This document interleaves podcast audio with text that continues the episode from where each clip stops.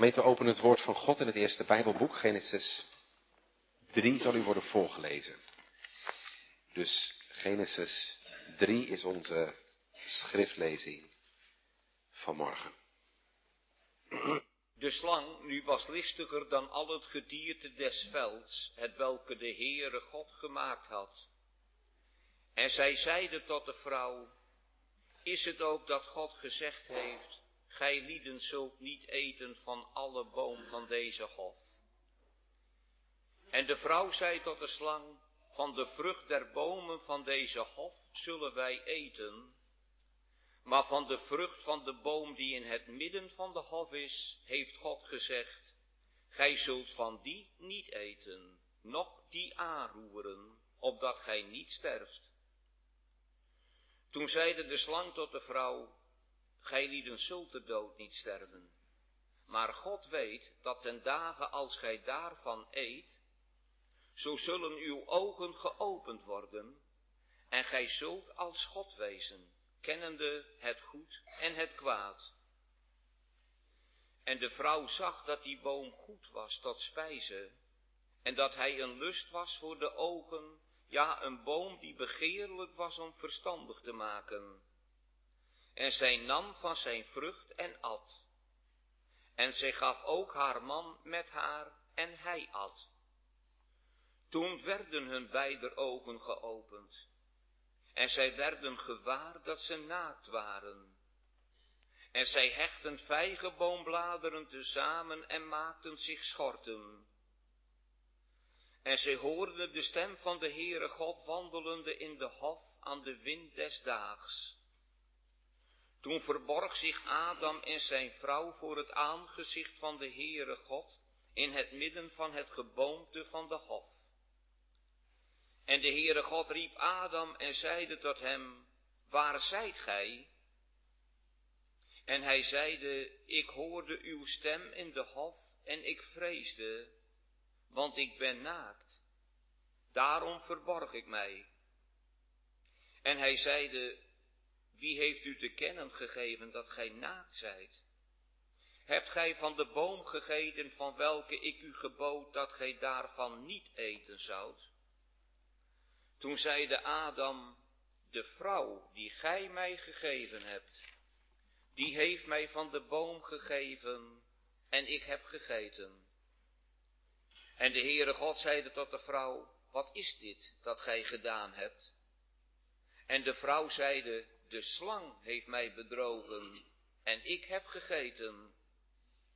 Toen zeide de Heere God tot de slang, dewijl gij dit gedaan hebt, zo zijt gij vervloekt boven al het vee en boven al het gedierte des velds. Op uw buik zult gij gaan en stof zult gij eten al de dagen uws levens. En ik zal vijandschap zetten tussen u en tussen deze vrouw, en tussen uw zaad en tussen haar zaad. Datzelfde zal u de kop vermorzelen, en gij zult het de verzenen vermorzelen. Tot de vrouw zei hij, ik zal zeer vermenigvuldigen uw smart, namelijk uw dracht. Met smart zult gij kinderen baren, en tot uw man zal uw begeerte zijn, en hij zal over u heerschappij hebben. En tot Adam zei hij, terwijl gij geluisterd hebt naar de stem van uw vrouw, en van die boom gegeten waarvan ik u gebood, zeggende, gij zult daarvan niet eten, zo zij het aardrijk om uwentwil vervloekt. En met smart zult gij daarvan eten, al de dagen van uw leven. Ook zal het u doornen en distelen voortbrengen, en gij zult het kruid van het veld eten. In het zweet uws aanschijn zult gij brood eten, totdat gij tot de aarde wederkeert, terwijl gij daaruit genomen zijt. Want gij zijt stof, en gij zult tot stof wederkeren. Voorts noemde Adam de naam van zijn vrouw Eva, omdat zij een moeder van alle levenden is. En de Heere God maakte voor Adam en zijn vrouw rokken van vellen en toog ze hun aan. Toen zeide de Heere God, zie, de mens is geworden als ons er een, kennende het goed en het kwaad. Nu dan, dat hij zijn hand niet uitsteken en nemen ook van de boom des levens en eten en leven in eeuwigheid. Zo verzond hem de Heere God uit de hof van Eden om de aardbodem te bouwen waaruit hij genomen was. En hij dreef de mens uit en stelde Gerubs tegen het oosten van de hof van Eden. En een vlammig lemmer van een zwaard dat zich omkeerde om te bewaren de weg van de boom des levens.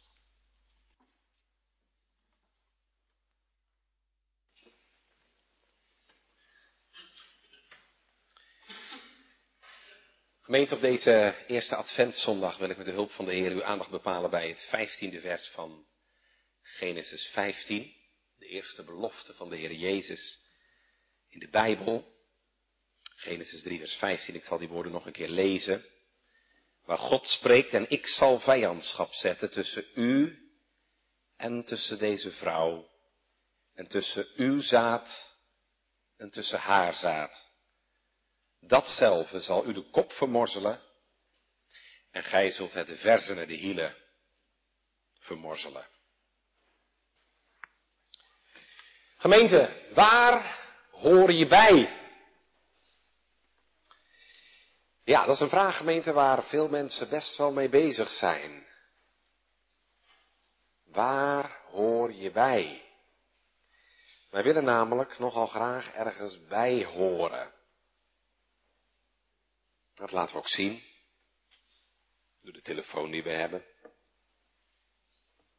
Kleding die we dragen.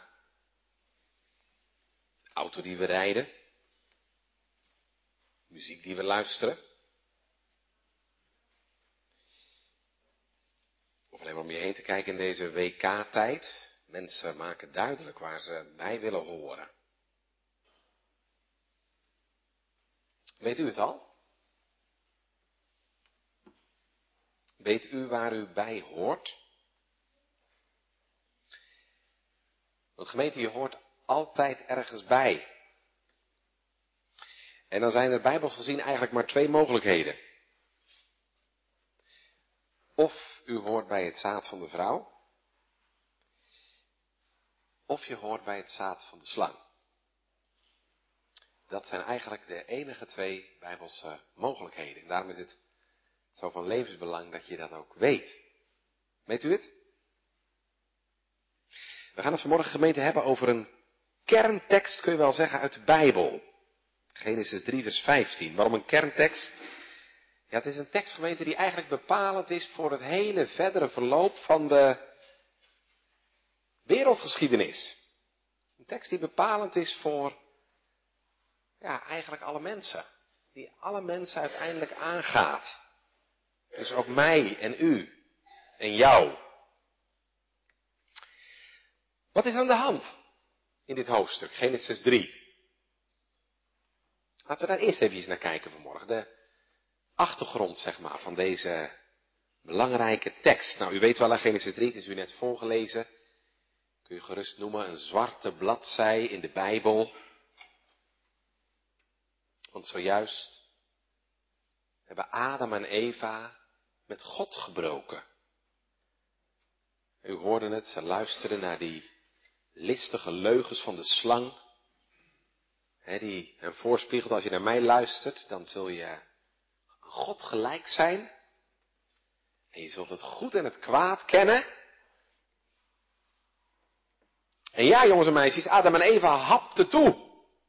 Letterlijk. En figuurlijk. En u weet gemeente, zo is de zonde in de wereld gekomen. Hè? Zo heeft de zonde zijn intrede gedaan. En ja, je ziet eigenlijk gelijk al wat de gevolgen daarvan zijn. Hè? Adam en Eva zijn bevreesd voor God geworden. Ze verbergen zich voor de Here achter het struikgewas. En, en dan gaan ze ook nog eens elkaar de schuld geven. Hè? Ze beschuldigen elkaar. Dus je ziet het gelijk gebeuren, hè? vervreemding van God en vervreemding van elkaar. En dan komen dus die woorden van onze tekst vanmorgen, vers 15.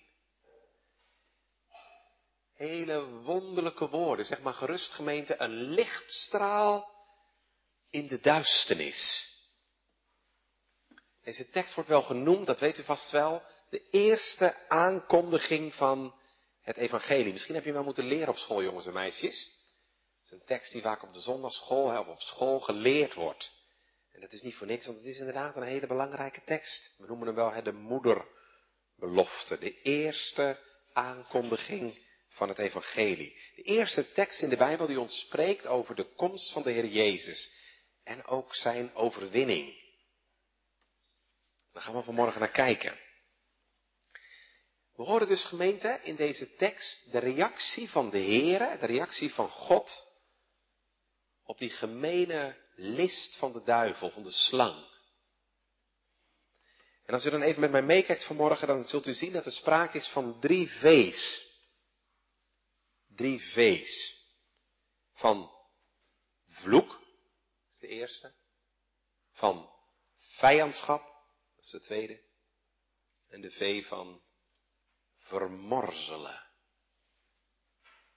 Ik loop het even met u langs. We horen in de eerste plaats van vloek. Kijk maar wat de Heere zegt. Terwijl gij dit, vers 14 hè, terwijl gij dit gedaan hebt, zo zijt gij vervloekt boven al het vee en boven al het gedierte van het veld. Op uw buik zult u gaan en stof zult ge eten al de dagen van uw leven. Dus de slang wordt vervloekt. En dat wordt zichtbaar gemeend in die vernedering die hij moet ondergaan. Hij moet letterlijk laag bij de grond leven en door het stof kruipen. Stof zult ge eten. Moet niet zozeer letterlijk opvatten alsof de slang letterlijk stof eet. Maar ja, door het stof gaan gemeente is in de Bijbel een beeld van ultieme vernedering. Kennen wij trouwens ook wel eens, hè? Hij moest diep door het stof gaan, zeggen we dan. Hij moest diep door het stof gaan. Dan moet je je, ja, eigenlijk een beetje klein maken en vernederen. Vijandschap, vloek. Is onze eerste V. De tweede V, waar de Heer over spreekt, is de V van vijandschap. Vers 15. Ik zal vijandschap zetten tussen u en tussen deze vrouw, en tussen uw zaad, en tussen haar zaad. Waar de duivel net probeerde een bondje te maken, met de vrouw, met Eva, zegt de Heer nu, maar ik zal vijandschap zetten. Dus God verbreekt in één keer dat verbond tussen de vrouw en de Satan. En daarmee laat de Heer zijn soevereiniteit zien. Ik ben de Heer en niet jij. Ik bepaal hoe de dingen lopen, niet Satan. Ja, Satan heeft wel voor een geweldige ramp gezorgd. Ramp die ook voor grote, die ook grote impact, grote gevolgen zal hebben. Maar gemeente, we zien hier, de duivel heeft niet het laatste woord. Hij heeft het niet voor het zeggen. Want dat heeft de Heer. Ik zal vijandschap zetten. God drijft hier als het ware. En de duivel heeft net geprobeerd een verbond te sluiten met Eva, met de vrouw. Maar God drijft er als het ware een wicht tussen. Ik zal vijandschap zetten tussen u en tussen deze vrouw. Ik vind dat ook wel een beetje ironisch gemeten. Er zit bijna iets in van humor, van goddelijke humor. Satan, probeer jij deze vrouw in te palmen en tegen mij op te zetten? Nou, dan zal ik haar gebruiken als het instrument om jou ten val te brengen. Dan zal ik uit haar de verlosser laten voortkomen. Die jou straks zal overwinnen. Er zit bijna iets in van humor. Goddelijke humor.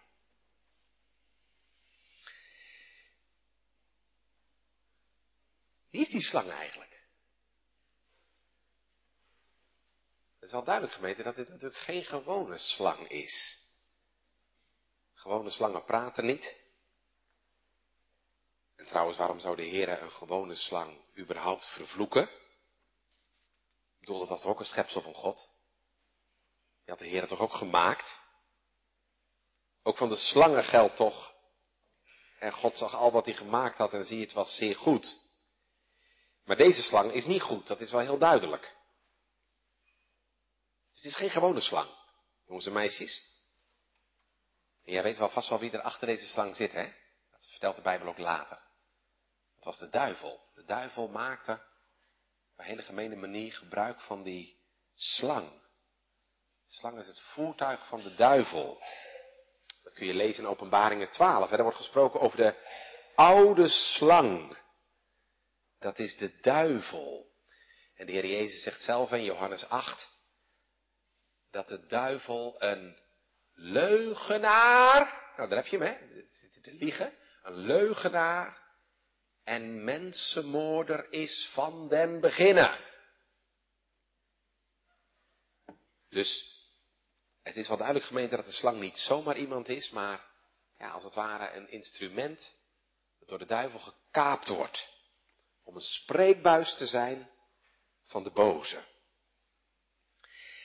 En dan moet je opletten, de Heer zegt niet alleen maar er zal vijandschap zijn tussen u, Satan, en tussen deze vrouw, Eva, maar hij zegt ook tussen uw zaad en tussen haar zaad. Dus, dus niet alleen maar hier in het paradijs, maar heel de geschiedenis door zal er strijd zijn tussen aan de ene kant het nageslacht van de vrouw en aan de andere kant het nageslacht van de slang. Tussen aan de ene kant de kinderen van de wereld en aan de andere kant de kinderen van God. Er zal voortdurend wrijving, spanning, conflict tussen die twee partijen, tussen die twee kampen zijn. Die liggen elkaar niet. Die verdragen elkaar niet.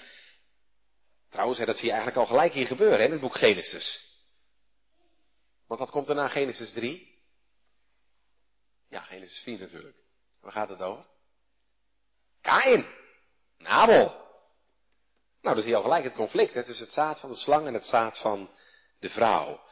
Mensen die God niet dienen en mensen die God wel dienen. Mensen die God lief hebben en mensen die God haten. En gemeente, zo zal het nou heel de geschiedenis door blijven gaan.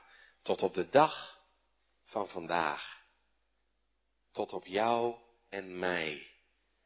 Want nogmaals, je hoort of bij het ene zaad of bij het andere. Maar vanaf nu is de geschiedenis verdeeld in twee kampen. In twee soorten mensen, waar voortdurend wrijving, spanning en conflict zal zijn. Maar gemeente, het zal geen eeuwig conflict zijn. Dit conflict zal niet altoos duren. Want weet je, de Heer spreekt niet alleen maar van strijd, hij spreekt in onze tekst ook van overwinning. En dat is de derde V.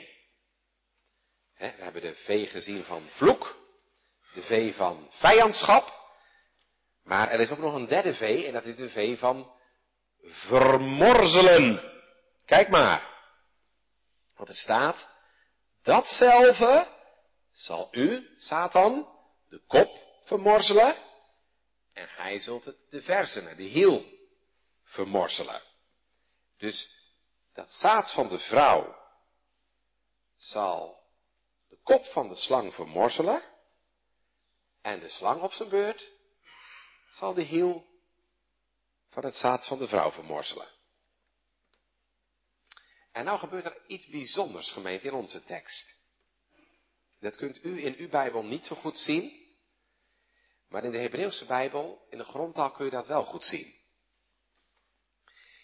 Het gaat hier over het zaad van de vrouw en het zaad van de slang.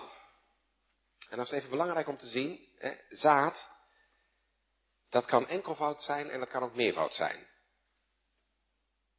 En dat is bij ons ook zo. Als wij het hebben over ons nageslacht, nou, dan kan dat één kind zijn, enkelvoud, maar het kunnen ook meer kinderen zijn, meervoud. We zagen net dat zaad van de vrouw, dat zijn er meerdere. want elke generatie zullen er weer nieuwe mensen zijn die de Heer vrezen. Maar nou is het bijzonder, en dat kunt u in uw Bijbel niet zo goed zien, maar dat kunt u in het Hebreeuws wel heel goed zien, Dat woordje datzelfde, dat is in het Hebreeuws enkelvoud. Dat is even heel belangrijk, want dat betekent dat slaat op één persoon, één individu. Dus uit dat zaad van de vrouw zal er één iemand zijn die je dus gaat opnemen tegen de slang.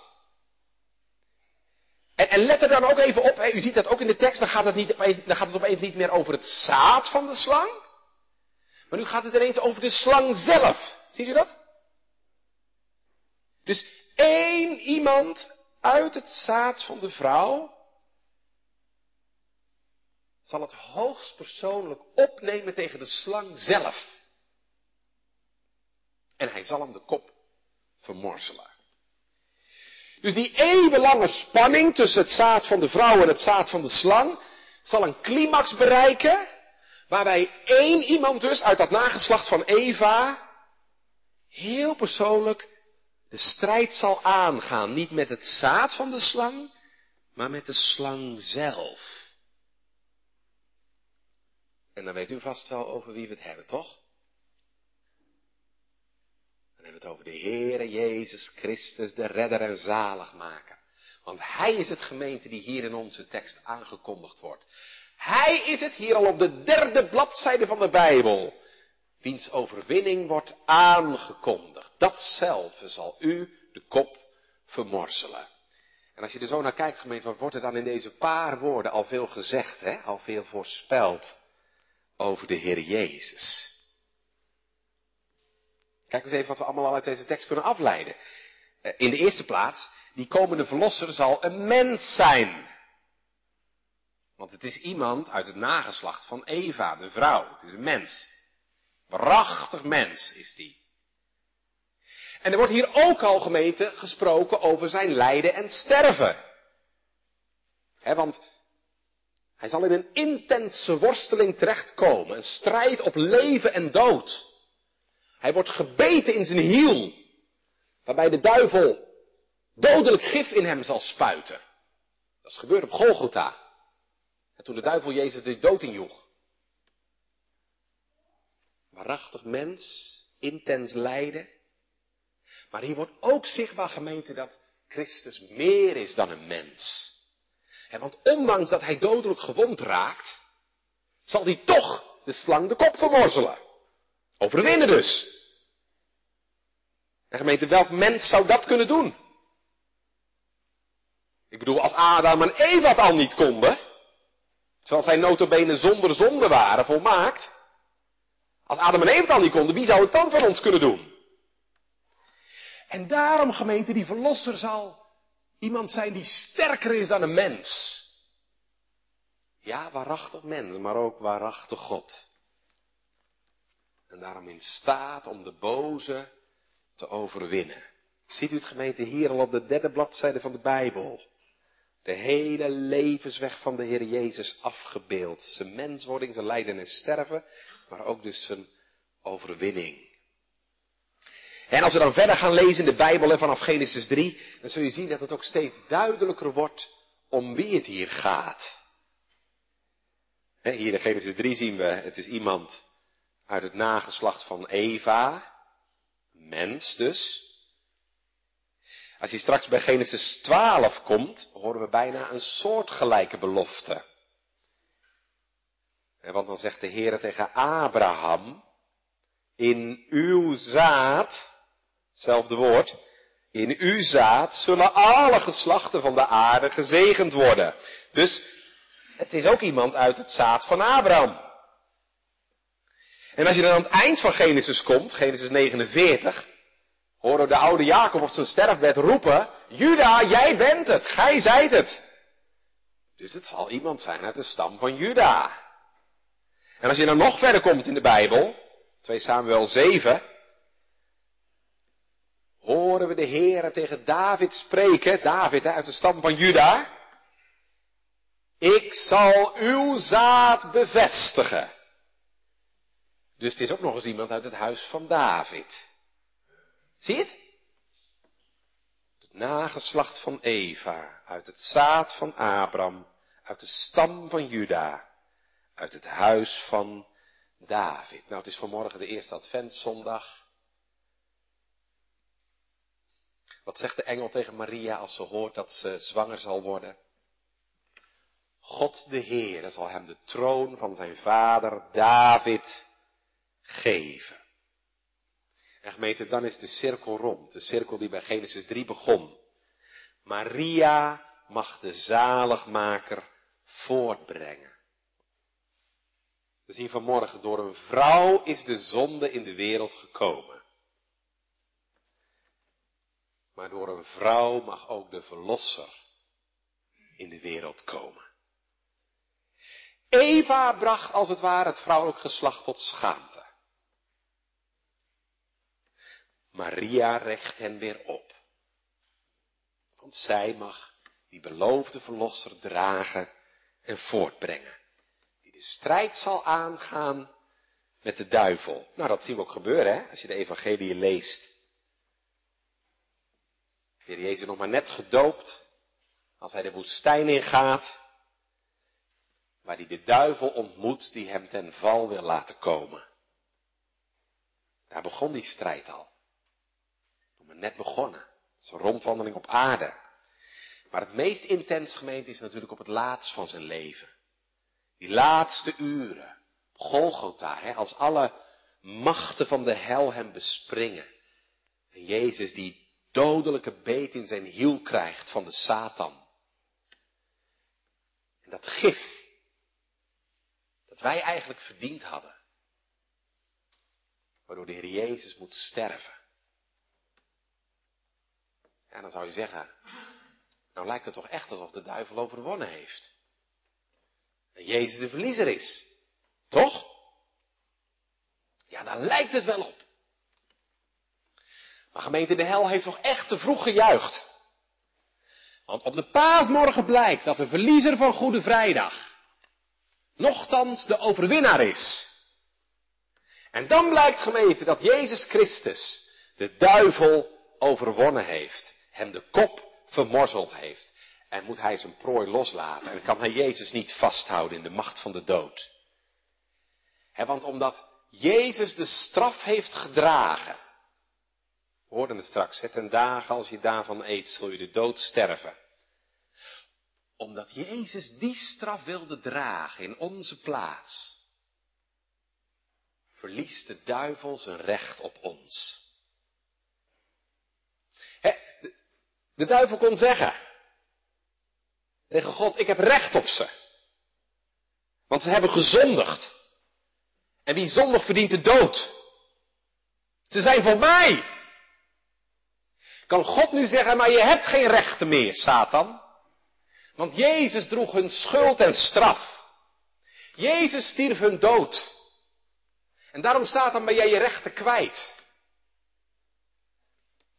Gemeente, als je door het geloof aan de Heer Jezus bent verbonden, als u door het geloof bij Hem mag horen, dan heeft de duivel geen enkel recht meer op je. Want dan is de Heer Jezus de overwinnaar. Dat heeft de Heer Jezus zelf gezegd, hè? Als je het huis van een sterke man binnengaat, een rover, een dief, die van alles gestolen heeft. Iedereen is bang voor hem, want hij is je veel te sterk. Maar jij bent sterker dan hij en je overmeestert hem. Ja, dan kun je zijn spullen terugroven, toch? Nou, dat heeft Christus nou gedaan, gemeente. Hij is het huis van die sterke ingegaan. Hij heeft hem overweldigd. En nu kan hij nemen wat hij wil. En dat doet hij ook. Want gemeente, die overwinning is niet alleen maar van toen, maar die overwinning van Christus gaat nog steeds door. Elke keer als er mensen tot bekering komen. Elke keer als de Heer mensen hun ogen opent en hun hart vernieuwt. Laat Jezus zien dat Hij de sterkste is. Niet Satan, maar hij. Ik ontmoette twee weken geleden een man in Amsterdam. Die man zat helemaal in de homowereld, in de homo-scene. Was een van de organisatoren van de Gay Pride in Amsterdam, 1998. En hij vertelde hoe de Heer hem sterk werd. Hoe ging dat? Hij liep op een zondag een kerkje binnen, ergens in Amsterdam. En hij hoorde het woord van God.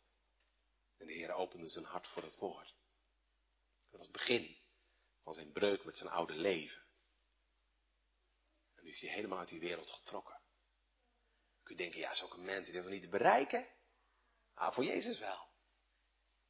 Wat zou ooit zijn macht beperken? Je hoeft nooit iemand op te geven, gemeente. Je kunt wanhopen, misschien wel aan je eigen kinderen. Dat je denkt, zo moet het ooit goed komen, Heer. Maar zulke voorbeelden laten zien dat de Heer leeft en werkt, ook vandaag. In deze donkere wereld waarin de Satan oppermachtig is. Hij is de sterkste. En wat schittert hier vanmorgen, gemeente, hier al op de derde bladzijde van de Bijbel, wat schittert hier de genade van God. Ziet u het? Moet je daar zien staan, Adam en Eva. Ze hebben tegen hun goede God gezondigd. Wat heeft de Heer nou gedaan, dat hij dit waard is? Dat je hem zo verraadt en verlogent. Daar staan ze, naakt en schuldig voor God. En wat doet nou de Heer? Die komt met een belofte. Die komt met een belofte. En dat is niet en nu naar de hel. Wat ze verdiend hadden natuurlijk. Maar de Heer komt met een belofte van heil, gemeente. Dat is nou de Heer. En daar zien we aan, gemeente vanmorgen, het gaat echt helemaal uit van God. Waar wij de Heer hebben verlaten, waar wij de deur dichtgooien, zoekt Hij hen op. Dat ziet u toch wel? Het zijn toch niet Adam en Eva die achter de bosjes vandaan komen en op hun knieën gaan en smeken, Heer, wilt u ons alsjeblieft genadig zijn of zo? Wilt u ons alsjeblieft vergeven? Nee, als een Adam en Eva had gelegen, hadden ze daar nog gezeten. Nee, God zoekt hen op. Wij zoeken God niet. U en ik net zo goed niet, gemeente. Het enige wat wij, waar wij heel goed in zijn, is ons verstoppen. Waar wij heel goed in zijn, kijk maar naar Adam en Eva, is met allerlei smoesjes en excuses en uitvluchten komen. Maar God zoekt ons op. En hij komt met zijn belofte. En gemeente, dat doet hij nog. Ook in 2022. Zoals wij hier zitten en staan, kinderen van Adam, in zonde ontvangen en geboren. De Heer zoekt ons op. En hij komt vanmorgen met zijn woord en met zijn belofte. En dat deden jongens en meisjes, dat deed de Heer al toen je nog heel klein was, toen je nog niet eens wist dat God bestond. Toen je nog niet de Heer kon vragen, zocht de Heer je al op. En kwam hij daar al met zijn woord. Ik zal u tot een God zijn. U zult mij tot een volk zijn. Wat schittert hier gemeente de genade van God. Dat hij hier al zijn zoon belooft. Al zo lief heeft God de wereld gehad. Geen lieve wereld, geen vrome wereld, maar een goddeloze wereld. Dat hij zijn enige geboren zoon gegeven heeft. En we kunnen ook wel zeggen, gemeente, wat een liefde toch van Christus. Dat hij dit wilde doen. Dat hij de zaligmaker, de redder wilde worden. Dat hij zich wilde laten bijten, jongens en meisjes. Die beet die jij en ik verdiend hebben. Hij wilde dat gif in zich nemen, wat ik en u verdiend hebben. Hij doet het heel alleen. Want hij alleen kan het waarachtig God. Een waarachtig mens. Hij heeft het echt alleen gedaan.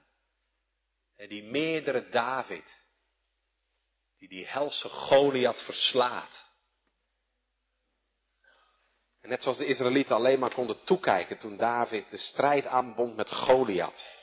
Zo kunnen wij ook alleen maar toekijken. Ik heb de pers alleen getreden. Hij doet het alleen. Want Hij alleen kan het, waarachtig God en waarachtig mens. En als je nou vraagt vanmorgen, wat betekent dit nou voor ons? Dan is er eigenlijk maar één ding belangrijk, gemeente. Waar hoor je bij? Waar hoort u bij? Weet je het al? Ik wel. Ik wel. U bent gedoopt. Weet je wat dat betekent? Dat betekent dit, zegt onze geloofsbeleidenis, u draagt het merk en velteken van Jezus Christus, het zaad van de vrouw. Het merk en velteken net zoals een agent de tekenen van de politie draagt op zijn uniform en op zijn pet. Zoals een soldaat het embleem van zijn regiment draagt. Zo draagt u en jij het embleem van Christus. Dus wat dat betreft is het heel duidelijk. U hoort bij het zaad van de vrouw. En als dat echt zo is in je leven, gemeente, is te zien ook. Je zegt, hoe zie je dat dan? Hoe weet je dat dan? Nou, dat heb je toch gezien vanmorgen? Dat is hieraan te zien, dan is er in je leven een principiële tegenstelling gekomen. Een principiële tegenstelling tegen de duivel en alles wat van de duivel is. Dus als je vraagt, hoe weet ik dat?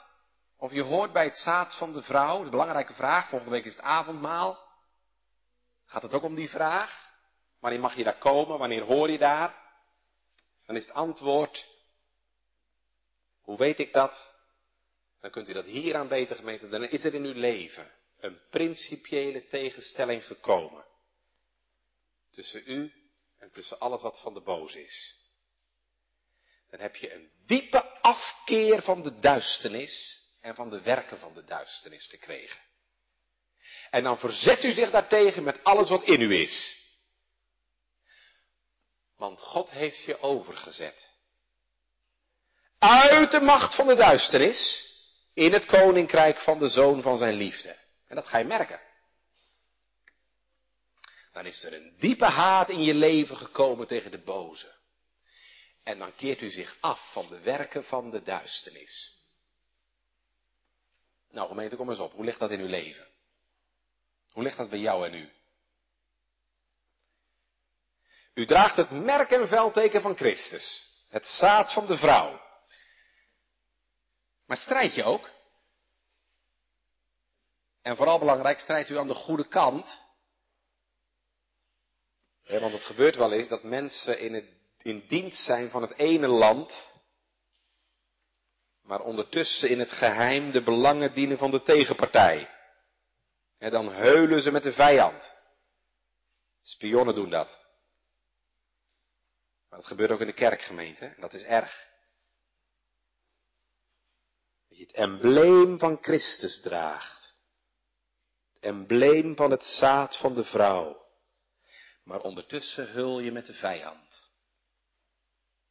Geroepen tot het licht kies je toch voor de werken van de duisternis. Liegen, stelen, onreinheid. Weet u, elke keer als je liegt, kies je voor de vader der leugenen. Elke keer dat jij giftige woorden spreekt tegen je naaste, verspreid je het gif van de slang. Elke keer dat je onreine gedachten en onreine daden koestert, Kies je partij voor de duisternis. Dat is erg. Het teken van Christus dragen. En ondertussen de werken van de boze doen. Dat heb ik ook jaren gedaan, dus ik weet wat het is.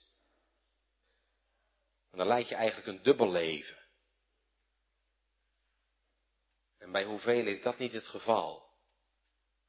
Dat kan zelfs als we aan de avondmaalstafel zitten. Maar gemeente, dan denk ik aan de woorden van Paulus. Wat voor gemeenschap heeft Christus met Belial? Die twee kunnen niet samengaan. Duisternis en licht verdragen elkaar niet. Je bent of een kind van de duisternis of een kind van het licht. Elk mens vanaf Genesis 3 zei ik hoort of bij het zaad van de vrouw of bij het zaad van de slang. Maar gemeente, als u een gedoopt voorhoofd hebt, en ik ga ervan uit dat u dat hebt, dan heb je toch niet het recht om bij de slang te horen? Heb je toch niet het recht om een kind van de duisternis te zijn? Kan niet. Mag niet. En gelukkig gemeente mag ik ook zeggen, dat hoeft ook niet. Want wij mogen vanmorgen het evangelie horen. Christus heeft overwonnen. Sterk is de Satan, ook in ons leven. nog sterker is Jezus Christus. Dat is het evangelie dat ik vanmorgen mag verkondigen. Het kan echt anders worden. Zoals die man uit Amsterdam. En dat is misschien bij ons niet zo spectaculair, we hebben wel hetzelfde nodig. Die overzetting uit de macht van de duisternis in het koninkrijk van de zoon van zijn liefde. God zet vijandschap. Ook vandaag. Hij doet het. En daarom kan het. Ook voor jou en mij. van nature gemeente. Van nature zitten we allemaal bij dat zaad van de slang. Wij net zo goed. Ook al zijn we Abrams kinderen, kinderen van het verbond, we zijn tegelijkertijd ook Adams kinderen. Daarom is, ons leven ook, daarom is in ons leven gemeente ook die overzetting zo nodig. Die overzetting uit het kamp van de Satan in het kamp van Christus. Weet je daarvan? Daar moeten we iets van weten in ons leven, toch? Dat je getrokken bent uit de macht van de duisternis en overgezet in het koninkrijk van de zoon van zijn liefde. Maar nou ben je gedoopt. En wat betekent dat nou dat je gedoopt bent? Dat betekent dit gemeente, dat Christus je zijn belofte geeft. De belofte dat je bij Hem mag komen, dat je bij Hem mag horen. En dat er bij Hem verlossing is. En gemeente, daar kunt u maar twee dingen mee doen. Of je loopt ermee weg, de wereld in, in de armen van de duivel. Of je vlucht ermee tot Jezus. Of je loopt weg bij de Heer, met de belofte op je voorhoofd. Of je vlucht tot Hem, omdat je weet, bij U moet ik zijn, Heer. En daarom nog één keer vanmorgen. Waar hoort u bij? Zeg het nou eens eerlijk, bij wie wil je nou horen? Dat moet je nou weten, gemeente. Straks is de scheiding definitief. Straks komt er een scheiding, definitief, tussen het zaad van de vrouw en het zaad van de slang. En dan lezen we, maar de vreesachtige en de ongelovigen en de gruwelijke en de doodslagers en de hoereerders en de tovenaars en de afgodendienaars en al de leugenaars is hun deel in de poel die daar brandt van vuur en zilver. Dat is de tweede dood. Daar wilt u toch niet bij horen? Nou, breek dan met de werken van de duisternis. Lieve gemeente, dat is wel echt nodig. We kunnen honderd keer gedoopt zijn en duizend keer het woord gehoord hebben. Als je je niet bekeert van de werken van de duisternis, wordt het wel je einde en je ondergang. Dus als je straks niet wil eindigen in de duisternis, moet je nu vandaag breken met de werken van de duisternis. Door te vluchten tot Jezus. Want die kan je verlossen. Van de duivel. Van je zonde. Van je schuld. En nogmaals, dat kan hij niet alleen gemeente, dat wilde hij ook. Dat heeft hij zelfs op uw voorhoofd gezet. En als je zegt, wat moet ik daarvoor doen dan? Lieve gemeente, daar hoeft u niets voor te doen. Daar hoeft u niets voor te doen.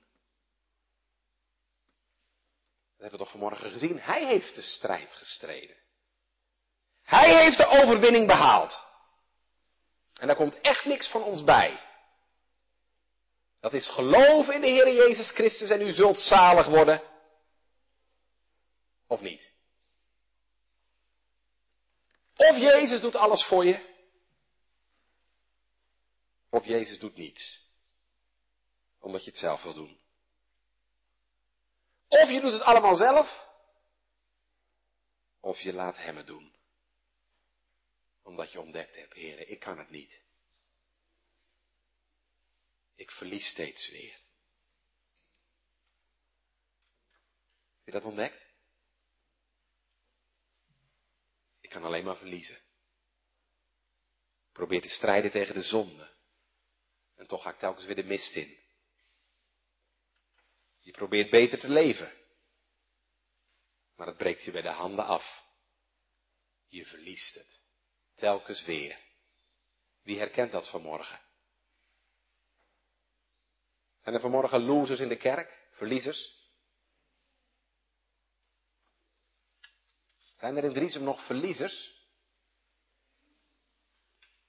Mensen die aan het einde zijn gekomen van al hun kunnen. Mensen die aan het einde komen van alles van zichzelf.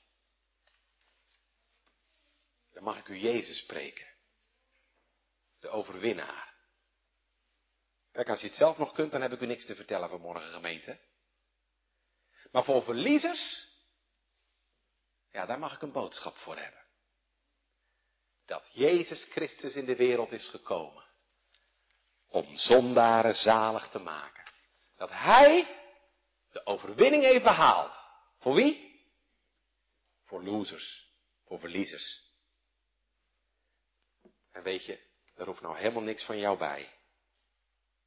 Gij, Heer, alleen gij zijt, verwinnaar in de strijd en geeft uw volk de zegen. Dus hij de strijd en jij de zegen. Kan het nog eenvoudiger? Je mag zalig worden gemeente door het werk van een ander. Zou je dat willen?